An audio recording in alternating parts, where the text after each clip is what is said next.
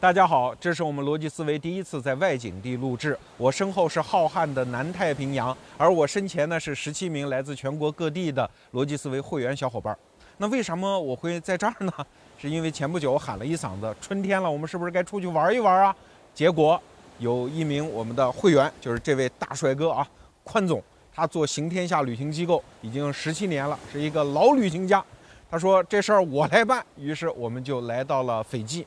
尤其我们的宽总马上要推出一个基于互联网的旅行产品，叫不跟团。哎，我觉得这和我们自由主义者的旅行态度是契合的，所以我们就召集了这么十几个人，然后来到斐济去看一看浩瀚的南太平洋。我现在身上穿的这一身就是斐济当地的服装，是比较正式的那一种哦。据说当地总统出来接见外宾，也就是这一身哦。而我身边这俩哥们儿是当地的武士啊，扛着斧子站在这儿，他们会一直陪着我。呃，布拉，布拉，布拉，呃，这是他们当地打招呼的用语，布拉，呃，什么早上好啊，吃了没啊，都是这一句万能用语啊。那今天我们聊点啥呢？身后是南太平洋，而我身前是一帮小伙伴，他们绝大部分都是创业者，或者是想创业的人，或者是对创业特别感兴趣的人。所以今天我们就聊一聊南太平洋的发现和创业。其实“太平洋的发现”这个词儿啊，其实是有语病的。大家想一想，它躺在这个地球的这个地方已经很多很多年了，至少几十亿年了，不存在发现的问题。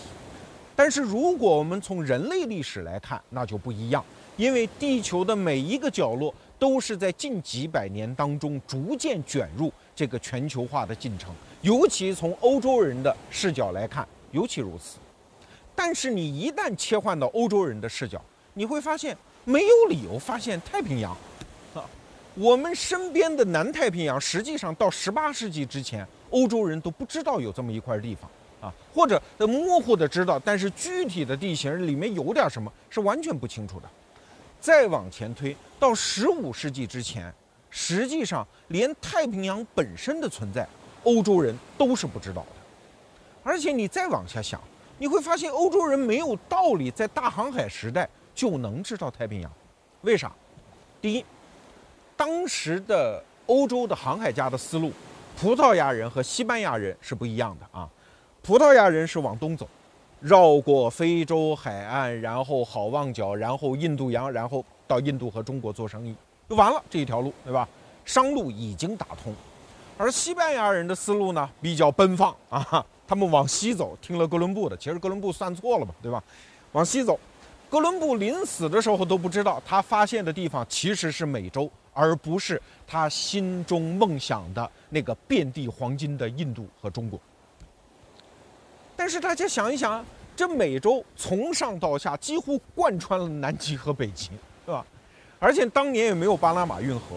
所以，像一堵铜墙铁壁一样把欧洲人堵在大西洋，他是看不到太平洋的呀。而且，太平洋对于当时欧洲人最热衷的那个商路没有任何用处。所以，大家想一想，为什么在大航海时代紧接着发现美洲之后，就又发现了太平洋呢？这是一次伟大的创业，因为它几乎就不可能。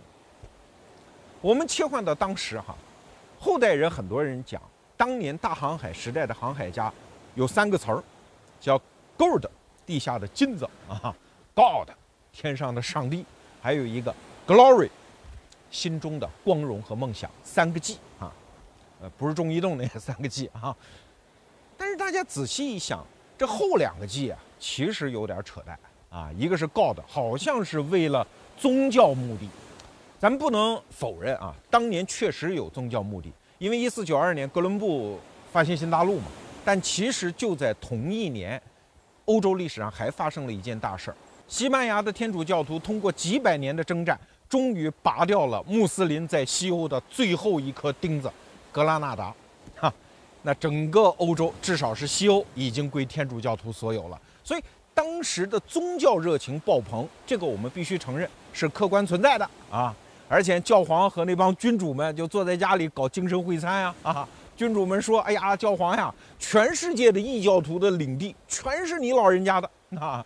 教皇说：“是啊，这挂着墙上的美人啊，我能看，我吃不到嘴里啊，对吧？什么时候能把墙上的美人变成炕上的媳妇呢？啊，那就得靠你们去打，你们手里有兵啊啊！所以教皇说，我现在授权你们，什么葡萄牙国王、西班牙国王，只要打下来异教徒的领土，都归你们 啊！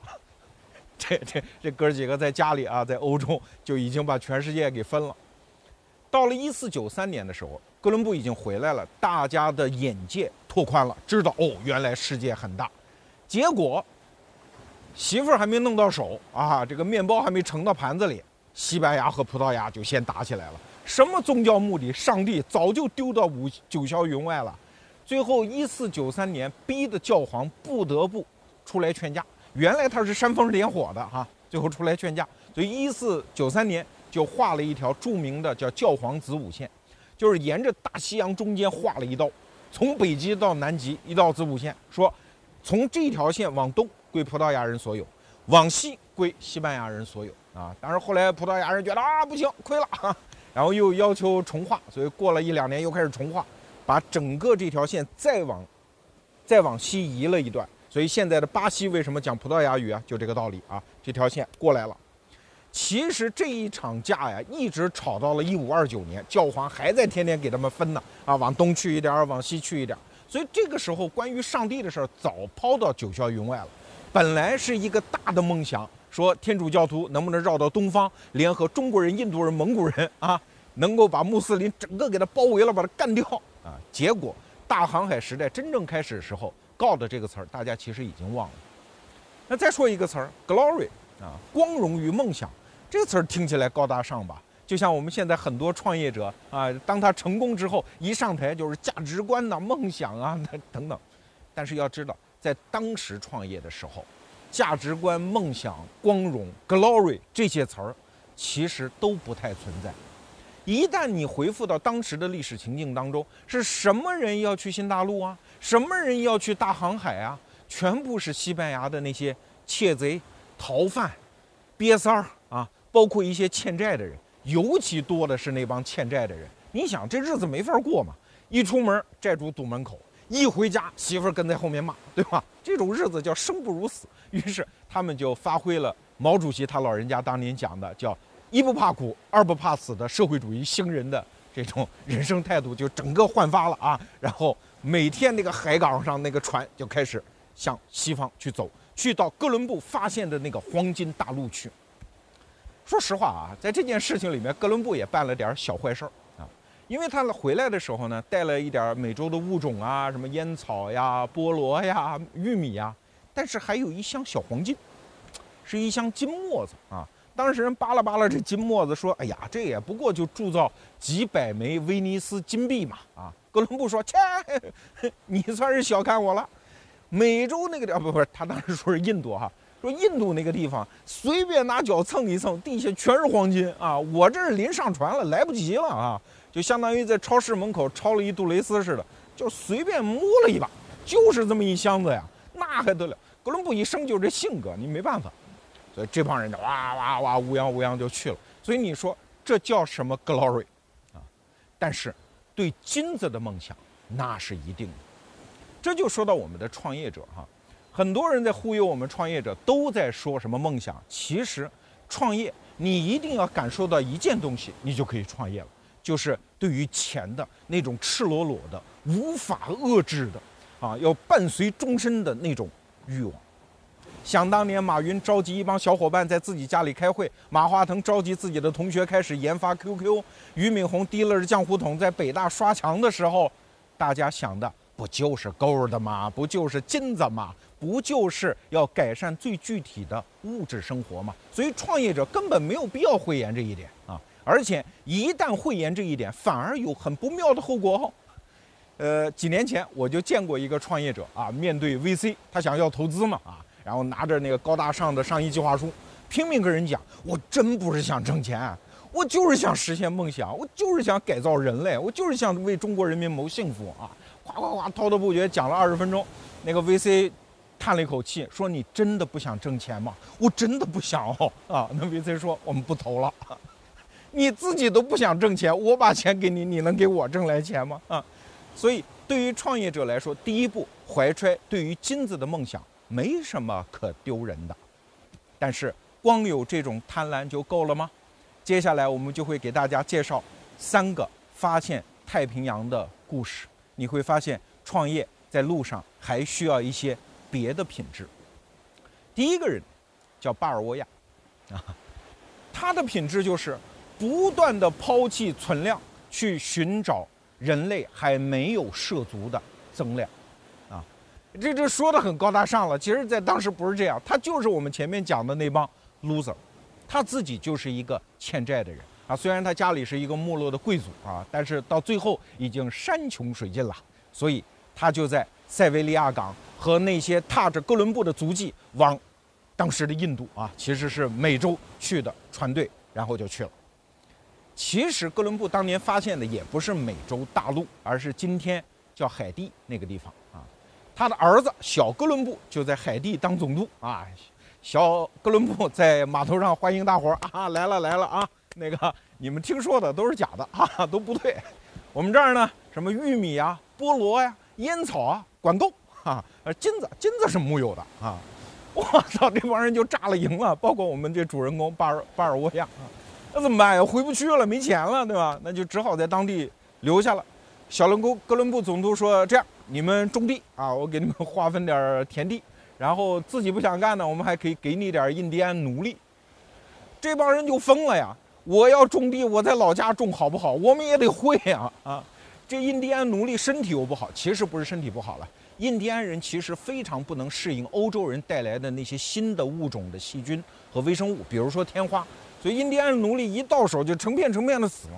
其实，在那一百年里的大航海时代，印第安人百分之九十几不是因为屠杀哦，都是因为欧洲人带去的这些微生物导致他们大片的这种灭绝。所以这帮人在当地进一步的沦入绝境啊，叫债上加债啊，loser 之上的 loser。那怎么办？困守在当地。正当这帮哥们儿已经山穷水尽的时候，突然大洋上飘飘摇摇来了一艘船。这一艘船的船主也是一个西班牙殖民者，叫恩西索，但他不是个普通的 loser，他是个很有钱的人，而且是一个水平很高的法学家。他的梦想是要在南美洲开辟一片殖民地，然后实现自己去设计的那一套社会制度啊。但是他的船呢，一到南美洲，一上岸就被当地的印第安人一通毒箭。给射回来了啊，好厉害啊，赶紧跑，然后就到了海地洋面。他来到这儿之后，就跟当地人说呀：“说我们西班牙人要去寻找我们心目中的卡斯蒂利亚呀，新卡斯蒂利亚呀。卡斯蒂利亚是什么呀？就是西班牙原来的地名。所以很多西班牙殖民者新发现的殖民地都叫卡斯蒂利亚啊。我们应该去寻找那片地方呀。啊，这帮 loser 要上船走。”高利贷债主说：“要在哪儿去啊？欠了我们钱，你走了，我们找谁要钱去？不许去啊！”然后派小船看着这个恩西索，不让上岸，然后可以买点东西啊。这你就看得出，我们这个故事的主人公叫巴尔沃亚，这聪明劲儿又来了。他第一次抛弃存量寻找增量是来到美洲，第二次要抛弃海地，然后寻找他心目中的卡斯蒂利亚。于是他就想了一招。让自己的仆人把自己装在一箱子里啊，然后当货给卖给恩西索。这恩西索没办法呀，一看也不能上岸，也不能载人走，那怎么办呢？就自己走吧。啊，走到洋面上，一条小狼狗啊，觉得这个箱子好奇怪啊，然后打开一看，哦，原来大活人巴尔沃亚出来了。巴尔沃亚出来现身的同时啊，他们在洋面上又遇到了一个船队，这个船队是另一个西班牙著名的殖民者，叫皮萨罗率领的。啊，接着这一集名字比较多啊，这个抱歉。这皮萨罗其实很有名，后来灭亡印加帝国的统帅就是他啊。这皮萨罗当时也是个 loser 啊，然后告诉大家别去什么卡斯蒂利亚了，那儿印第安人也厉害的不得了，又好斗，毒箭那个毒性又大，不能去。全船人就傻在这儿了，怎么办？啊，这个时候巴尔沃亚说：“我知道一个地儿啊，往北去，那个地方有金子。”据说金子还不少，哈哈，其实就是今天的巴拿马一带，就是美洲中间那个小蛮腰那个地儿啊，最细的那个地儿，要不然怎么很轻易的就能发现太平洋呢？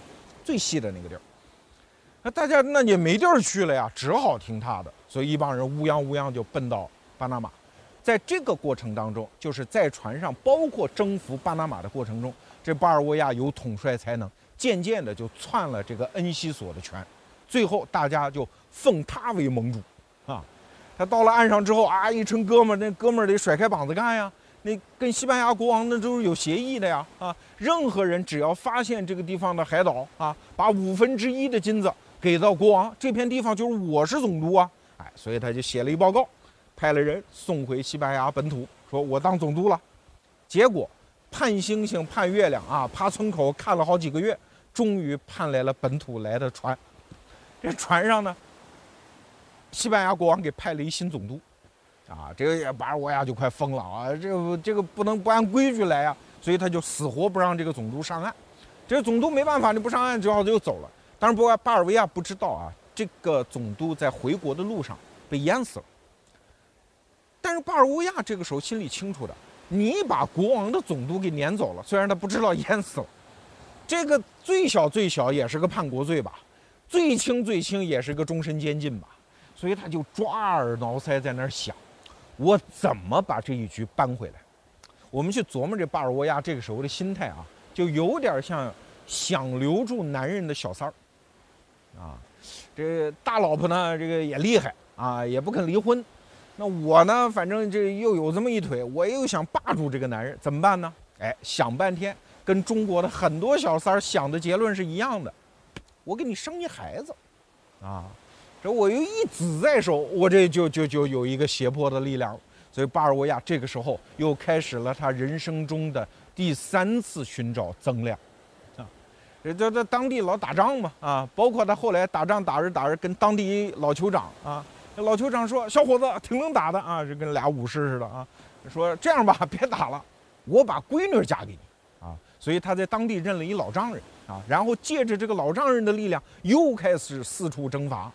有一次打仗的时候，逮着当地一酋长啊，说给金子，给金子啊。当地酋长说：“我这儿没有啊，啊，没有不行，打嘴巴啊。”正打的时候，那酋长说：“呃，这么着吧，我告诉你一秘密啊，打从这儿往西，啊，越过那些高山啊，那边不得了，那边还有一片大洋。”而那片大洋流到大洋里的河流里面全是金子，啊，那边的国王吃饭用的就全是金子做的盆儿，啊，所以你应该去。但是我告诉你，路上不好走，而且那边的印第安人特别凶，你敢不敢去？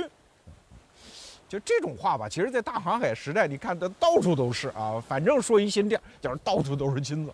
呃，巴尔沃亚说，那反正也没办法了啊，要为国王尽忠嘛，啊，要留住这个男人，我必须给他生一孩子。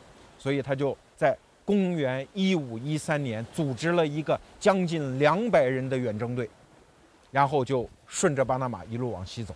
其实如果你到过巴拿马，知道那个其实很窄啊，但当时没有路啊，全是崇山峻岭，所以他们花了一共是十八天。等他们发现太平洋的时候，将近两百人的队伍只剩下六十多个人啊！沿途什么被当地的印第安人弄死的，什么饿死的。被蚊子叮死、咬死的，那那那就不计其数啊！所以是一个非常艰辛的过程。但是，当他们终于看到一片如此浩瀚的太平洋的时候，巴尔沃亚心里终于有点了啊！我终于又向我的男人献上了一份厚礼。请注意，这是欧洲人第一次用自己的眼睛看见了地球上最大的这片水面——太平洋。那这个故事，我们可以从中琢磨出一点什么滋味儿哈？对刚才我们反复强调一个词儿，增量。巴尔沃亚这个人最大的好处就是一生不跟存量较劲，一旦发现这儿不对头，赶紧跑，按照哥伦布新开拓的人类的新视野，找到自己生命的新大陆。虽然巴尔沃亚这个人不是什么高大上的人物啊，也不是什么伟大的英雄，但是他这种增量思维确实可以给我们今天所有的创业者一个启发。对呀。创业可不就是这么回事吗？如果是已经发现的一片市场，里面已经充斥了那些膀大腰圆的大佬，哪还有你新来的创业者的机会呢？所以凯文·凯利不是讲过一句话吗？所有让大佬感觉到胆战心惊的创新，都是边缘创新，都是大佬们没有注意到或者现在刚刚出现的那些新大陆。所以我们经常讲一个词儿，就是谁谁谁新发明了什么什么，哈。啊，乔布斯呃重新发明了手机啊，呃小米重新发明了社群啊，包括这次我们到斐济，我和大帅哥宽总，我们俩接机的时候，哎，我们想不能用寻常的接机牌啊，呃，宽总就出了个主意，用当地那个大芭蕉叶啊，哎，写了这么一个接机牌。我们俩开玩笑说，我们重新发明了接机牌。虽然这是一个小小的创新，但这是大佬不玩的。这种微创新，它积累多了，它也许就是一片新市场啊啊！所有的新市场都是这么开拓出来的。我还记得前几年，我在一个中等城市遇到过一个小老板啊，说的高大上一点，他是做照明工程的；呃，说的这个真实一点，他就是卖灯泡的。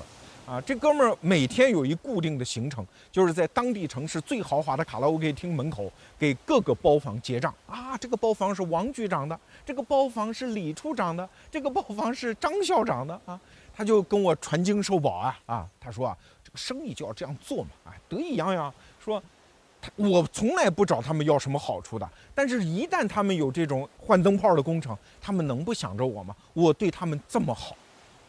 但说实话，我也不讳言啊，我有一点小小的看不起，不是说他们在道德上有什么问题，什么行贿什么啊，而是我觉得他的生意注定做不大，他的结局注定可能要把挣到的钱，因为各种道德的法律风险，还要再吐回去。为什么？因为他的注意力全部在存量市场当中，而一个真正有出息的，也是有远大前途的，也是值得我们佩服的创业者。他有一个共同的特征，就是他有增量思维，永远是在新疆界、新边缘上找自己全新的栖息地。这就是太平洋发现的第一个故事。那人类是怎么走进太平洋的呢？这就要说到一个更著名的人了，他叫麦哲伦。上过中学历史教科书的人都知道，他是第一次环球航行的航海家。他终于证明地球是圆的。那麦哲伦这个人呢，打小就是一个倒霉孩子啊，很命苦。他家连贵族都不是，但是很破落。他老爹呢，就是一个酒鬼啊，而且留下了一身债务，最后自己掉酒缸里淹死了。所以他打小就被送到宫里当那个皇上的那个侍童，然后后来又当兵打仗，顺着葡萄牙人的商路绕过好望角进入印度洋，在马六甲打仗的时候把一条腿还给打残了。所以麦哲伦这个人一生带着一条残腿。等到他三十岁这一年，他实在觉得这个屌丝日子是过不下去了啊！有一天就跑去找国王，说：“你看我为国家尽忠一生，落下这个残疾，你看我是不是安度个晚年啊？你给我加加薪呐！”啊，啊国王一说：“哎呀，很有勇气啊，这个小伙子啊！你看你那个腿好可怜啊！呃，你加薪的要求我听完了，我的回答是一个字儿：滚！你给我滚出去！” 哎呀，麦哲伦就出来之后就非常之郁闷。但是呢，他因为在马六甲待过嘛，所以在当地也结识了一些人，他也有一些朋友。这个时候他就萌发了一个想象力，因为当时哥伦布在一四九三年回到欧洲的时候，他以为他达到印度，但是要不了几年，欧洲人就发现那哪里是印度来，那是一片全新的大陆。这固然是一个意外的收获，但是这个念想没有断，能不能往西绕过美洲，直达太平洋，打通到东方的航路嘞？啊，所以麦哲伦又想重拾这个梦想。等到一五一三年，就是我们刚才讲的巴尔沃亚用发现新大陆这个消息传回欧洲之后，麦哲伦这个心中的这个小火苗扑嗒扑嗒的就就又燃烧起来了啊！所以他就弄了一份计划，一份商业计划书，跑去找他的国王，葡萄牙国王，就刚才那让他滚那位哈。哎呀，国王听完这个说：“你这想象力挺有点意思哈，但是我为什么嘞？给我个理由先啊！”我已经可以绕过非洲好望角，用更近的航路到达亚洲。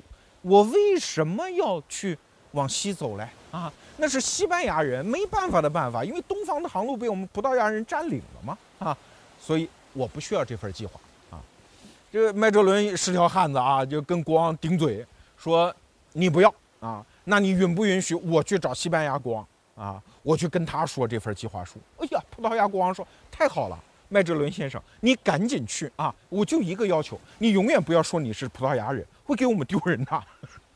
啊，这个是连打击带侮辱一通。麦哲伦没办法，他就去了西班牙。他到了什么地方呢？叫塞维利亚港，这是当时西班牙最大的港口。哥伦布当年就从这儿出发的，后来哥伦布死了，也是埋在这儿啊。这个时候的塞维利亚那不得了啊，每天都有向西出发的航船，载着一船一船的 loser，只不过不是去发现新航路的，而是去美洲殖民的。麦哲伦和他们都不一样，他是要发现新商路。但是请注意，麦哲伦这个时候除了这个商业计划书，他手里啥都没有啊！而且作为一个外国人，他在这个城市举目无亲。所以你看，今天我们要讲的创业者的第二个素质就又来到了，那就是获取帮助的能力。当你只有一个想法的时候，怎么办？啊，这就牵扯到商业的本质。我们很多人都说，商业的本质是竞争，商业的本质是个人的崛起。错。一个人创业成功，其实你翻过面来一看，本质是什么？就是周边认识你的人都愿意帮你，所以你才成功，对吧？这是一个简单的道理。所以，创业者最重要的品质就是获取帮助的能力。这麦哲伦，反正咱现在能看到的就是这么一幅画像啊。他具体什么性格，其实我们是很难确知的。但是你从他干的几件事儿里，你会发现这哥们儿是真牛。他首先干什么呢？就是找老乡。老乡见老乡，两眼泪汪汪啊！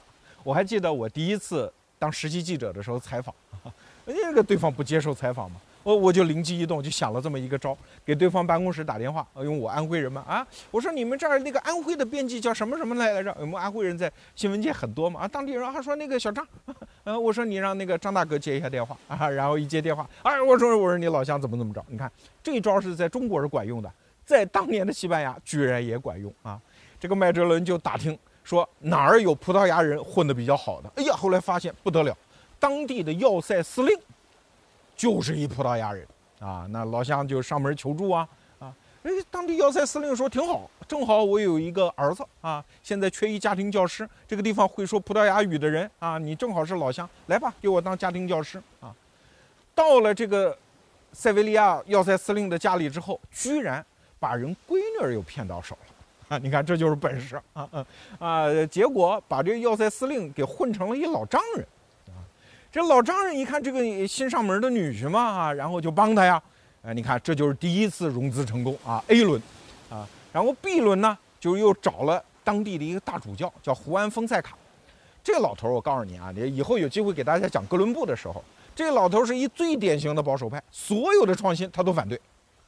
包括当年哥伦布最起反对作用的就是这胡安·丰塞卡，但这老头不知道怎么回事，就特别喜欢这个麦哲伦。啊，这个小伙子不错啊，商业计划书有看点，然后就哎，我来给你搭桥，给你介绍给当时的西班牙国王啊，叫查理一世。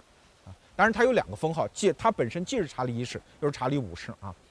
等查理一世看到这个小伙子麦哲伦也非常喜欢啊，这就奇了怪了。这是他 C 轮融资成功啊！查理一世说：“我封你为海军上将，给你五艘大船，将近三百个船员，据说还给了一头奶牛啊，怕他路上没有牛奶喝。”于是，一五一九年，麦哲伦团队正式上市成功，从西班牙的塞维利亚港口师徒四人购奔西方取经去也啊！只不过他们去的可不是西班牙当时已经很繁荣的加勒比海殖民地哦，他们要绕过殖民地，捋着南美洲大陆的东岸往南走，走多远不知道。他们的目标只有一个：寻找到一条水道直通太平洋。这个过程啊，我们今天人很难想象了。打个比方吧，它就相当于把罗胖子用个火箭发射到火星上，然后给一辆那个噔噔噔噔的火星车啊，在上面走，只有一个。呃，具体的目标，但是怎么走，具体的路径，带的给养够不够，都不知道。而且我还要维护一个将近三百人的团队，随时要跟这三百人内心的恐惧、无望和那个疲劳做斗争，说服他们跟随我走。这个任务有多难，可想而知啊。所以很多人说创业难，哪有创业不难的？世界上没有随随便便的成功，对吧？所以，在这个过程当中，我们可以想象麦哲伦抵挡了多少困难。比如说，南美洲大陆实际上当时没有人啊，甚至连猛兽都没有，什么都没有，就是几个月不断的在海上开呀开呀开呀，无穷无尽的蛮荒，而且有西风带，有寒冷的冬天，有饥饿的问题，有船员的这种精神崩溃的问题。中间就有一艘船啊，实在跟不了了，说我为什么要跟你呢？没有理由啊。发现什么海岛啊？发现六个，你你归你俩，剩下四个归西班牙国王，这是你们签的合同，跟我有什么关系嘞？啊，我不跟了。然后有一艘船掉头就走了，甚至有一艘船上还爆发了叛乱啊，后来麦哲伦给镇压下去了，甚至有一艘船触礁，沉没。所以实际上，麦哲伦带到太平洋的船只已经不是出发时候的五艘了。而且到了太平洋上之后，大家知道这已经是航程的后半段，没有吃的，怎么办？解那个系桅杆的牛皮绳吃，炖个几天几夜，好不容易炖得烂点儿，甚至吃木头屑子。而且当年的船可不是像我们今天那大游轮啊，动不动好几百米长，没有那个非常小的船，船上没有任何游乐设施，非常艰苦的环境。所以麦哲伦一直要跟团队的疲劳、厌倦、恐惧去做斗争。这是一种多么强的说服能力！虽然当时没有什么史料留下来让我们确证麦哲伦当年怎么干的，但我们可想而知，他把前三轮融资的那种获得别人喜爱、跟随和信任的能力，在航程当中发挥到了极致。我还记得前几年啊，我到我一个朋友，他也创业嘛，搞了一小公司，我去看望他啊。呃，看望呃聊天之后嘛，我就跟他说，我说我下一站还要去看望一个老朋友，你这儿有没有顺手什么茶叶什么的，我给我带一份。啊，他说有有有啊，我我我让我的秘书去办。然后左等也不来，右等也不来。过一会儿我问我说哪儿去了？不是说公司有吗？哎呀，他说没有啦，我派人去买了。哎呀，我说这个就没有必要了吗？我说有就有，没有就没有。他说，哎，这个你要端正态度啊。我们创业者图的是什么？除了图钱之外，图的就是这份威风嘛。我们想让谁干谁干什么，他就得干什么。往东指，他就不敢往西走。哈哈，这就是创业者的一个收获呀。哎呀，我说你这个心态好像有点问题。你要对我们这个七零后这样吧，我们心中还有点奴性，对吧？九零后孩子员工，你用这种心态对付他，他一旦感觉到不受老板尊重，他不会跟你往后走的。所以我说你切记这一点哦。哎，还真不是说我在这吹我有先见之明啊！这两年那家公司果然就倒闭了，而且倒闭的原因真的就是团队做鸟兽散呢。所以，其实什么叫创业？创业就是在漫无边际的市场资源当中，以创业者的心态和努力去寻找一种全新的组合方式。所以，为什么说沿途获取帮助非常重要呢？就是你整合一种资源的成本变得最低。所以，你看那些做生意成功的老板，往往长得其貌不扬啊，比如说马云啊，往往长得面相很厚道。很多大生意人都不是一看，哎呀，这个人好精明。为什么？精明人别人设防嘛，往往都是看上去很老实、很平庸的一些人，大家愿意去帮助他。所以我有一套科哈，一个人啊，你判断他成功，永远别看他有多少钱，有钱只是成功的结果，在过程当中，随着年龄段的不同，成功的标准是不一样的。二十岁的人，有人愿意带你，有一师傅觉得这小伙子不错，我愿意把我一身的本事传给你，这就叫成功。三十岁的时候，有人愿意用你，说你把什么事交到你手上，我放心，事儿不会撂到地下，这叫成功。四十岁是有人愿意借你的势。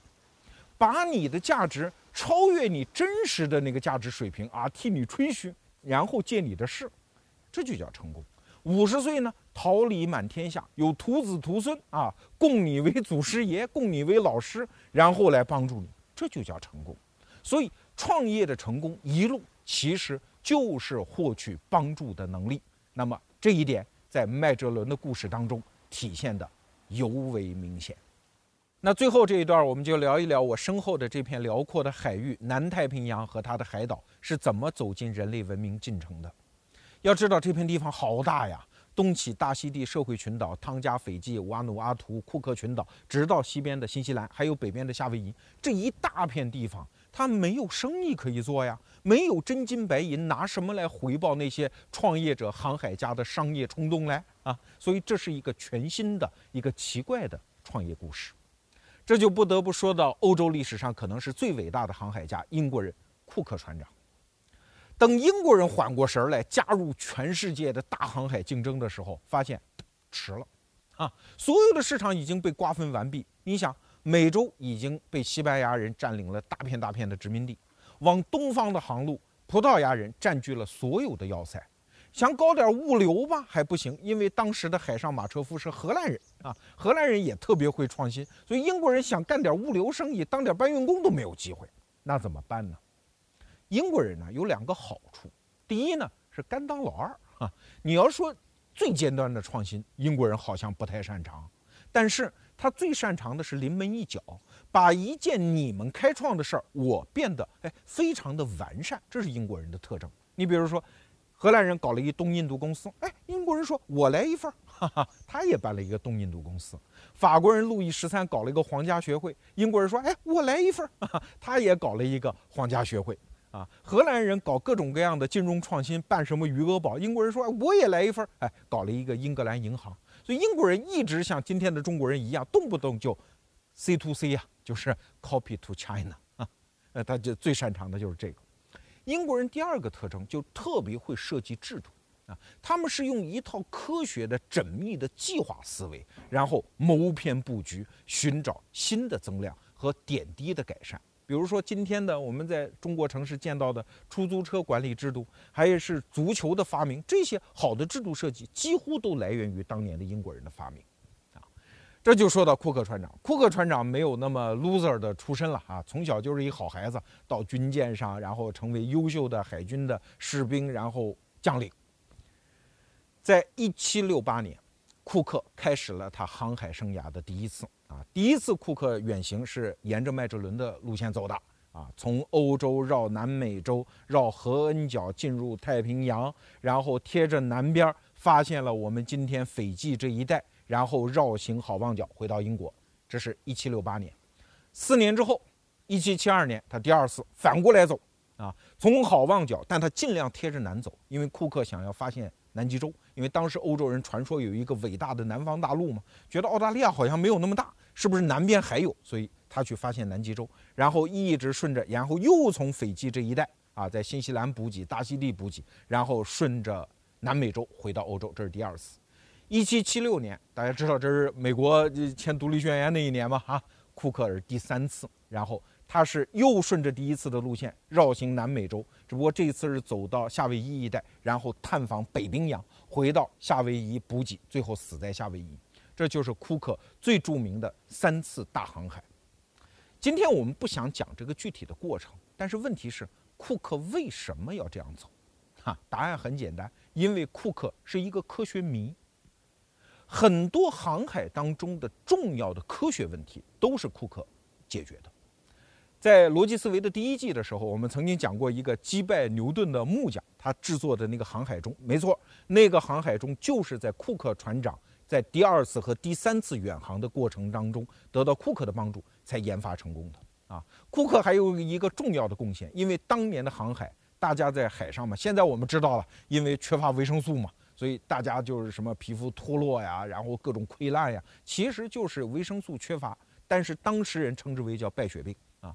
后来库克通过一系列的科学方法发现，哦，原来这是因为吃不到新鲜蔬菜啊。库克的解决办法是用柠檬汁儿啊，包括德国人吃的那个酸菜啊，还有一些就是反正呃跟水果蔬菜有关的这些食物，然后最终解决了这个问题。其实库克每一次探访都不是像葡萄牙人那样是去寻找商路最具体的事儿。库克有一句名言，他说：“我不是要比前人走得更远，我的目标是要尽人之所能走到最远。”我有多伟大的理想啊！但是这个理想背后是什么？恰恰就是库克的那种科学精神，这是英国人最典型的一种态度。就是我根据前人的一系列行动，然后推敲背后的原理，根据原理再去发现新的增量。啊，说到这儿，我们就不得不说到另外一个伟大的科学发现，就是俄国人门捷列夫的化学元素周期表。啊，其实门捷列夫画出那张表的时候，并没有发现地球上所有的元素，但是他试图把握背后的规律。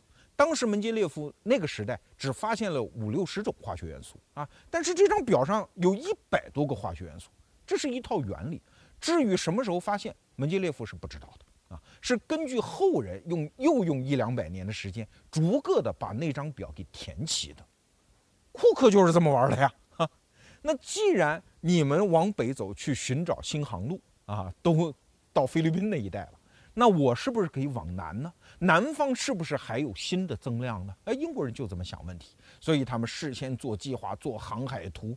库克本人是一个非常棒的航海图的一个绘图者啊，呃，他画的整个南太平洋这一带的海图，后人发现极少有错误啊，他是这方面的一个天才。这就是科学思维啊。还是回到今天我们讲的创业，其实有很多创业者都是用库克船长这个思维。找到自己全新的领地的，啊，比如当时沈南鹏啊、季琦呀，他们做儒家的时候啊，我的我采访他们的时候，他就告诉我，说其实在中国创业多简单呀，跑一趟美国，去纳斯达克看看啊，那个榜上都有什么样的创业公司嘛，而且股价涨得不错啊。如果那个业态中国还没有，直接 copy 到中国来啊。说我们当年做经济型连锁酒店就是这套思维啊！既然这个东西在美国市场已经被试验证明行之有效，那在中国它有什么理由不爆发呢？我们把这套商业模式引进，把风险投资引进，在中国它不就自然是一个创业的全新领域吗？啊，包括这个这两年上市的那个去哪儿网也是做旅游的啊，跟宽哥竞争的啊，人家就跟我说说我们这个公司里面一个做旅游的都没有。我们整套的商业逻辑是按照理论推出来的，我们全部是一帮工程师，一帮码农，我们做的这个旅游生意，哎，你看现在人家做的也很大，所以他们用的都是库克式的科学思维。说到这儿，今天关于创业的整个的理路，我们就算给大家梳理了一遍。其实大家也听得出来，整个太平洋发现的历史就是这四个元素的预言哦，无非四条：第一，坚决认可并承认和直面自己内心对于金钱的渴望，这没什么可丢人的；第二，学习巴尔沃亚，永远不跟存量较劲，而去寻找人生的增量，因为存量里面全是大佬的天下，没有我们的机会，而大佬最害怕的就是边缘创新；第三，学习麦哲伦。沿途去获取最需要的帮助，用最低的成本去整合全新的资源，然后像兔子一样去寻找到最近的可以吃到的草。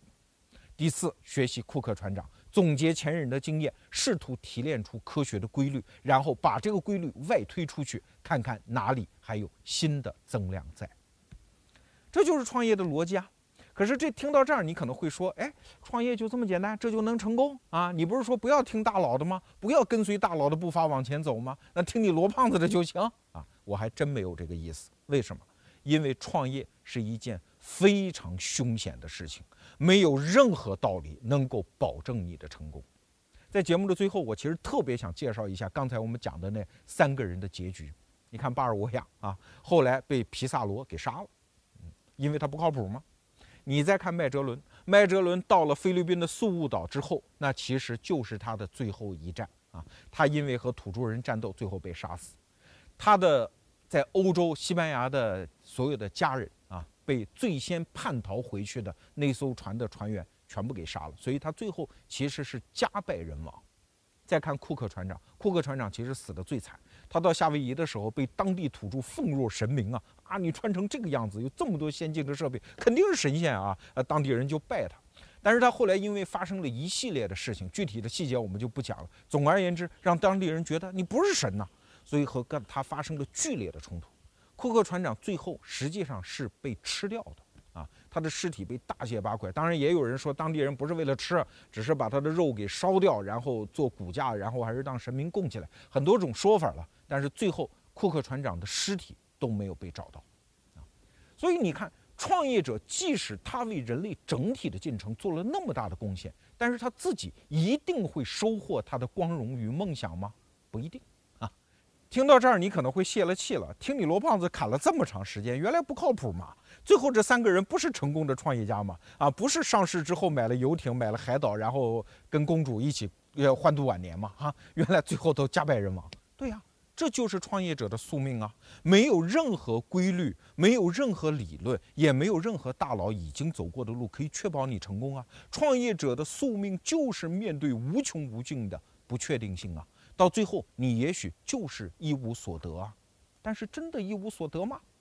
刚才我们前面讲了，这些人表面上是 gold、God、glory，其实不是，只有 gold。从这儿起步，但是你不觉得，隔着几百年的历史烟尘，我们再回看这些人，不管他当时为什么出发，不管他带着什么样的道德水平，过程中用了什么样的手段，你不觉得这些人还是值得尊敬吗？